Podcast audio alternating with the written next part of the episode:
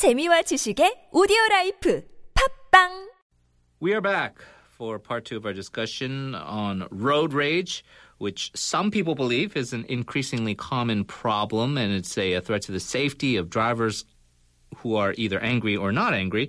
We're going to talk more about some of the common characteristics of who may be a, uh road rager and how, um, both in a legal sense as well as in a psychological sense, we can maybe avoid these kind of incidents, whether it is uh, necessary uh, regulations or maybe just a, a mindset that people can have. Give us your thoughts. Text us at pound 1013 for 51 or send us a Kakao Talk message by adding TBS EFM as a plus friend.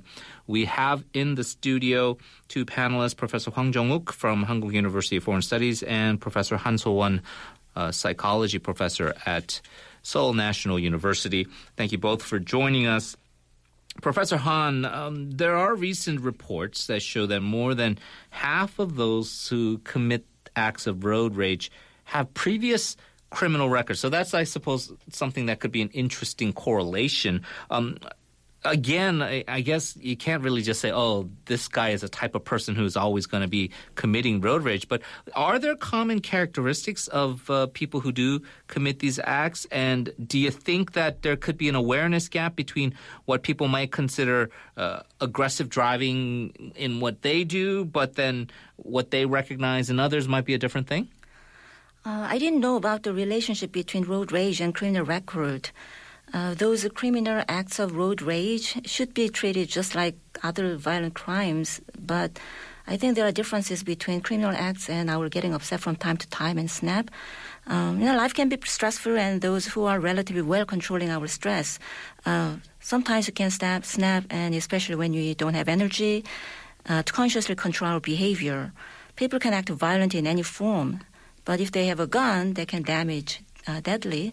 Uh, problem road rage is that you're driving a car and then it can be a weapon.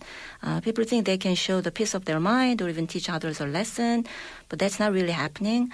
Um, so I don't think it's just like those uh, criminals, those with criminal records who can commit road rage. That can be the problem. I think everybody, the anger in us and those can commit a small uh, road rage and then they can cause accident and then that can be considered more seriously as well.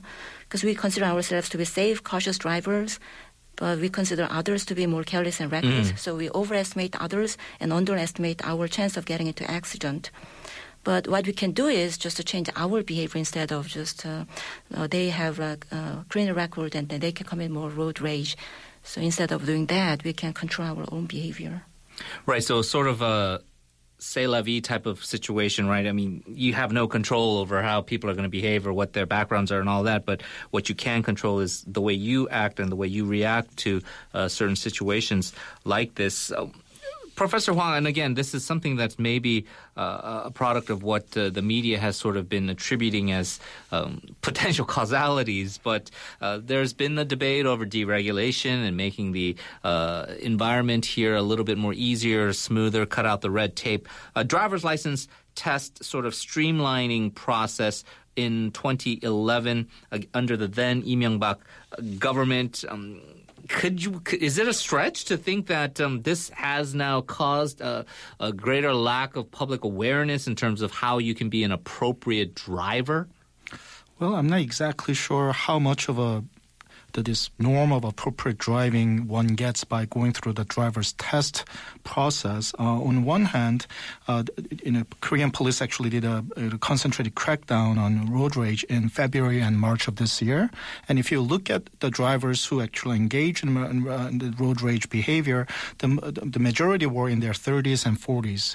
So, you know, taking their age into account, it's not likely that they actually got their driver's license within the last five years. So it probably does. I, I, I, so it's a little hard for me to actually believe that there is a strong correlation between the whatever changes to the standards on the driver's edu- uh, driver's uh, licensing test and the road rage behavior. Some legitimate concerns, Professor Hwang, are the fact that a lot of people point to maybe taxi drivers driving in a way that is not considered safe or proper. A lot of the taxi drivers are elderly, and there have been calls that you do have to make some stringent measures in place, maybe uh, um, require that elderly drivers have a more frequent, uh, I guess, uh, period of time to uh, to renew their licenses. Uh, there's been reports of, uh, I suppose, ethnic. Um, Korean Chinese people who come in and have been easily able to obtain licenses and people who are sort of acting as sort of proxies to get those licenses because the uh, process is streamlined then maybe not be qualified. Those are issues that should be cleaned up, but that doesn't necessarily have anything correlated with, with the increase of road rage incidents, right? I mean, I suppose if you dig d- down into the data and do more research, you might actually be able to find some connection, I suppose. But at least on the uh, kind of the big level uh, data that's out there, I don't see any evidence to actually point it that way. I mean, there are a lot of things to criticize about, you know, loopholes we have in the you know, driver's test procedure in Korea. But, you know, it's, it's one bad thing does not necessarily lead to the another bad thing. And, Right. you know, it's, one should be careful about drawing conclusions about uh, causations here. Now, uh, the, the sense that a lot of our listeners might be having if they're just being exposed to this issue for the first time and, and the way our panelists have been providing their analysis is that why are we talking about why is this such a big deal? Well, apparently the media thinks so, and um, even the police agency, right? Uh, earlier this month, as I had mentioned, uh, they announced a, uh six-hour-long mandatory education program, uh, originally given to reckless drivers, uh, to people who commit uh, road rage. Um, they say it's serious. I mean, the police officially are saying that they think this is a problem. How effective are these kind of programs? How maybe this particular program in terms of curbing road rage incidents? Well, if you think that the six hour long education program will provide education and that will actually change behavior, I think I'm somewhat uh, you know, suspicious about uh, such claim. There is some survey out there, you know, done back in 2012 that shows some correlation between a more reckless driving behavior and more road rage behavior with, you know, more education, more income. So it doesn't mean that just because you have more education, you might actually uh, behave more carefully. So, you know, if you look at it as a, you know, education affecting behavior, I really don't see it as a you know strong deterrent. On the other hand, if six hour long program is you know creating enough of inconvenience to people that this is enough enough, of a deterrent sort of a, as a punitive measure, I suppose that that could actually provide some incentive for people to not engage in reckless behavior. Now. Professor Han, um, do you think that government authorities should adopt more uh, I, I, I don't know if this falls into the realm of, I, I guess, psychologically profiling somebody, but aggressive behavior screening tests uh, for people who want to get a, a driver's license? Um, or do you think that the government should help those who commit maybe acts of road rage? Let's say they honked loudly or tailgated somebody, that they should maybe put them in some kind of 12 step program or cognitive behavioral therapy uh, that would better uh, control anger and frustration? Uh, I don't think government mandatory screening for aggression will be the solution. I do think those with severe uh, violence-related mental illness should not drive. Right. But for the rest of the population with less severe aggression problem, maybe cognitive behavioral therapy to control anger and frustration, maybe that's a good idea. Uh, we need to practice how to control anger, just like we need to practice how to drive. So cognitive behavioral therapy or other exercise to calm down, um, uh, they can come, uh, help uh, people override already learned habitual violent behavior. Maybe that can help.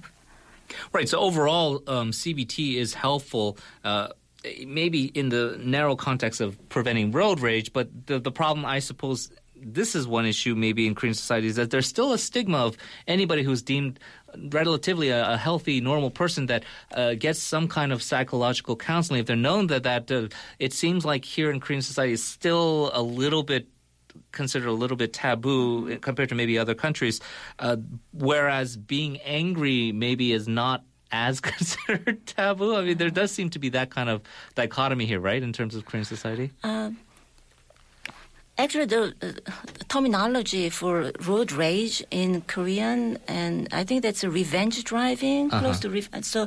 But there's a difference between revenge driving and road rage, and uh, I think Korean society people tend to think it's a revenge driving. They're trying to do something, trying to hurt others Mm. more purposely. So we uh, attribute that way. That's why they think uh, road rage is such a big deal. Okay. And um, but just uh, maybe just uh, but there's there are consequences because they are driving and then they can uh, there can be accident and then they can hurt and kill people. But uh, it is starting with this like anger problem, and if you simply just uh, doing just a little bit, you you had to cut in. But if you show your hand and then saying you're sorry with your hand gesture, that kind of little thing can calm down the situation and avoid a lot of problems. Instead of trying to um, government mandatory screening for aggression, uh, um, again, like really severe violent problem, mental illness should be uh, Right. uh, considered. But um, like we're not perfectly healthy physically. Even those who are perfectly healthy, you can get cold and then you can have some problems here time to time. Um, for mental problems, you may get um, stressed. You may get uh, anger problem from time to time because life can be stressful.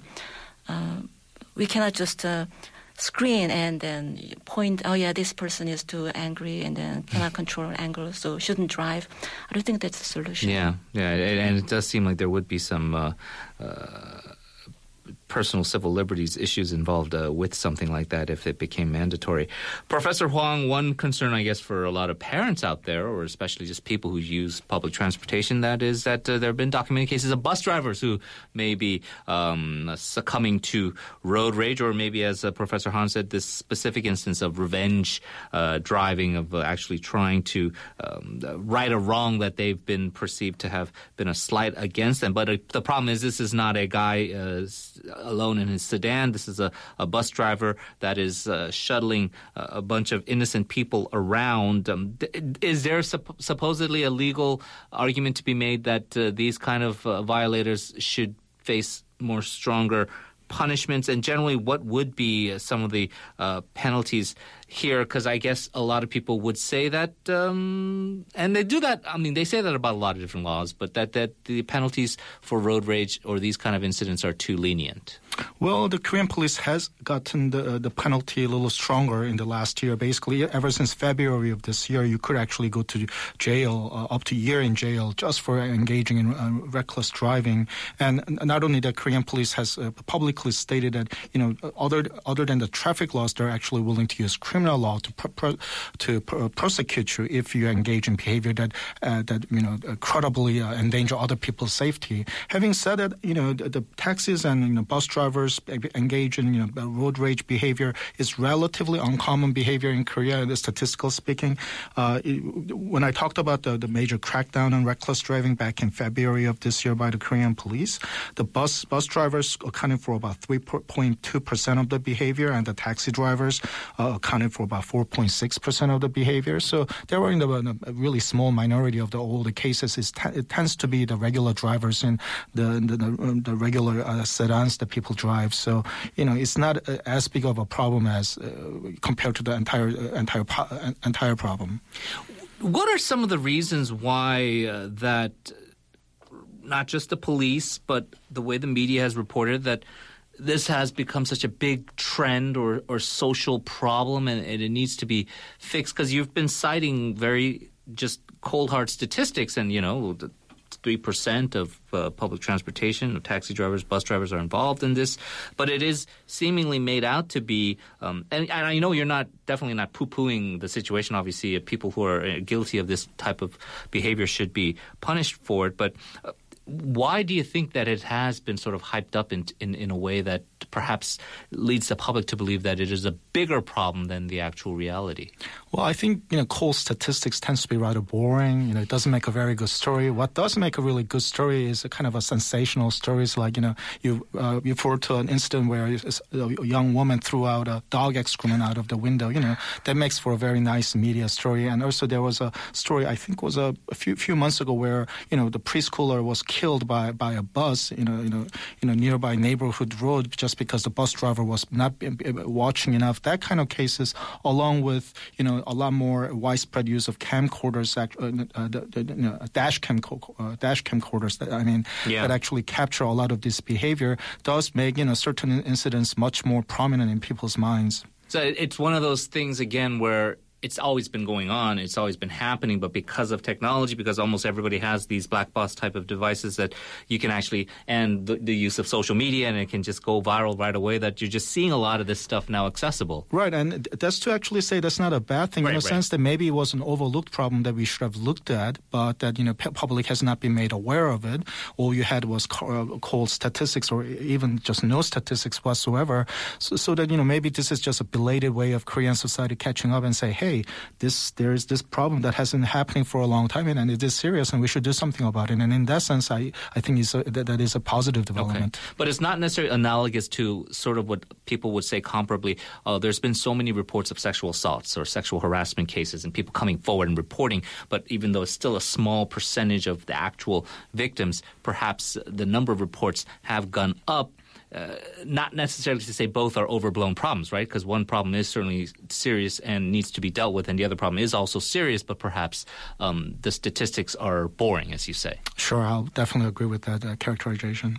Professor Han, uh, again, um, maybe just aside from the issue of road rage specifically or revenge driving, um, as someone who is an expert in psychology, uh, I guess without a, a full on therapy session with all of our listeners, what can we generally do to bring down the volume of anger and, and rage uh, inside any of us who are susceptible to road rage? Um, the relationship between behavior and emotion that can be bidirectional. So, so we smile because we're happy, but if you smile, that's going to make you happy as well. So we can practice how to control our anger. If you just act, uh, behave certain way, and if you stretch and exercise, and just uh, smile and bring positive things, uh, positive tone, and say positive things, that can actually control your um, emotion. So. Um, we can control behavior so that moderate positive behavior will be the automatic response. Then that is better not only for safe road, but also for well-being in life. Right. And it's again a, gener- a generic sort of uh, motto or standard to sort of uh, try to adhere to is not just when you're driving, but I guess the overall outlook of life if you follow some of the tips. And honestly, it is obviously easier said than done to, yes. to do all of these things, but uh, it could bring you a little bit more serenity and maybe uh, brighten your outlook in terms of these things. Professor Hwang, a couple of comments coming in from our listeners here uh, from Kakao Raymond uh, saying road rage should be treated harshly as if it was a deadly weapon. It can kill and harm the public. And then 1580 texting saying road rage in Korea seems to reflect social hierarchy. Um, drivers of cheaper cars usually do not offend cars uh, that are higher in price or class, whereas bigger cars engage in offending smaller cars thanks to the power of their engines. And I think that's really getting to the heart of this issue. Like you said, the statistics are boring. It's not necessarily something that is this huge global phenomenon that it's not like the, the MERS outbreak or anything anything like that. But there is a sense, and whether it's the uh, cases of, let's say, the so-called kapjil incidents, right? People right. who have uh, a power over somebody in in this hierarchy that lords it over. Uh, whether it's the issue of economic polarization and the sense that the rich guys are are getting ahead and the poor guys are getting poor, and maybe even just the anti uh, sentiment with how the chaebols are sort of abusing their powers. That maybe that is sort of fomenting this sense, and that is sort of an indirect reason of why this uh, road rage focus is really perhaps a symptom of the way society is feeling about general things rather than actually the incident and that being problematic in and of itself. It might as well be. I mean, it, uh, the last comment actually reminds me of a, a psychology study that was done in San Francisco that actually looked at the cars and the kind of reckless behavior, and it tended to be that the cars that were more expensive tended to be more reckless rather than the cars that were less expensive. And it seems to me that you know the San Francisco is also well known to have that kind of the kind of inequality-driven uh, social conflict uh, uh, popping up, and I think in Korea too, the kind of people's general perception of you know people driving expensive cars versus less expensive cars also relate to the social problems that you know Korean society faces right now. Yeah, I guess the unfortunate situation is it does have that sense that if you're driving this imported Italian supercar sports machine, um, even putting a slight dent on that, if you're driving a 1970 beat up Hyundai uh, hatchback, um, the person who's going to end up financially more devastated by that obviously is going to be uh, the driver of that smaller car. Uh, any final thoughts as far as the the psychology of all this concern in terms of maybe this is a symptom of the wider sort of public view about things being unfair or unequal? Um, again, uh, people tend to overestimate uh, others' fault and then underestimate our own uh, uh problem.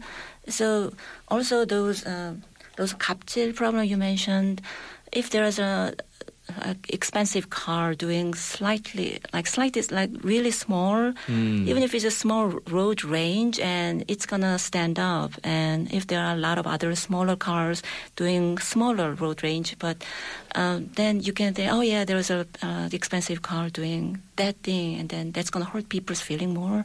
So the perception of the problem can cause another social problem i no, think very interesting perspective indeed. I want to thank both professors for joining us. Uh, Professor Hwang, as always, thank you. And Professor Han So-won, uh, thanks for joining us as well. Appreciate your time. Thank you very thank much. You.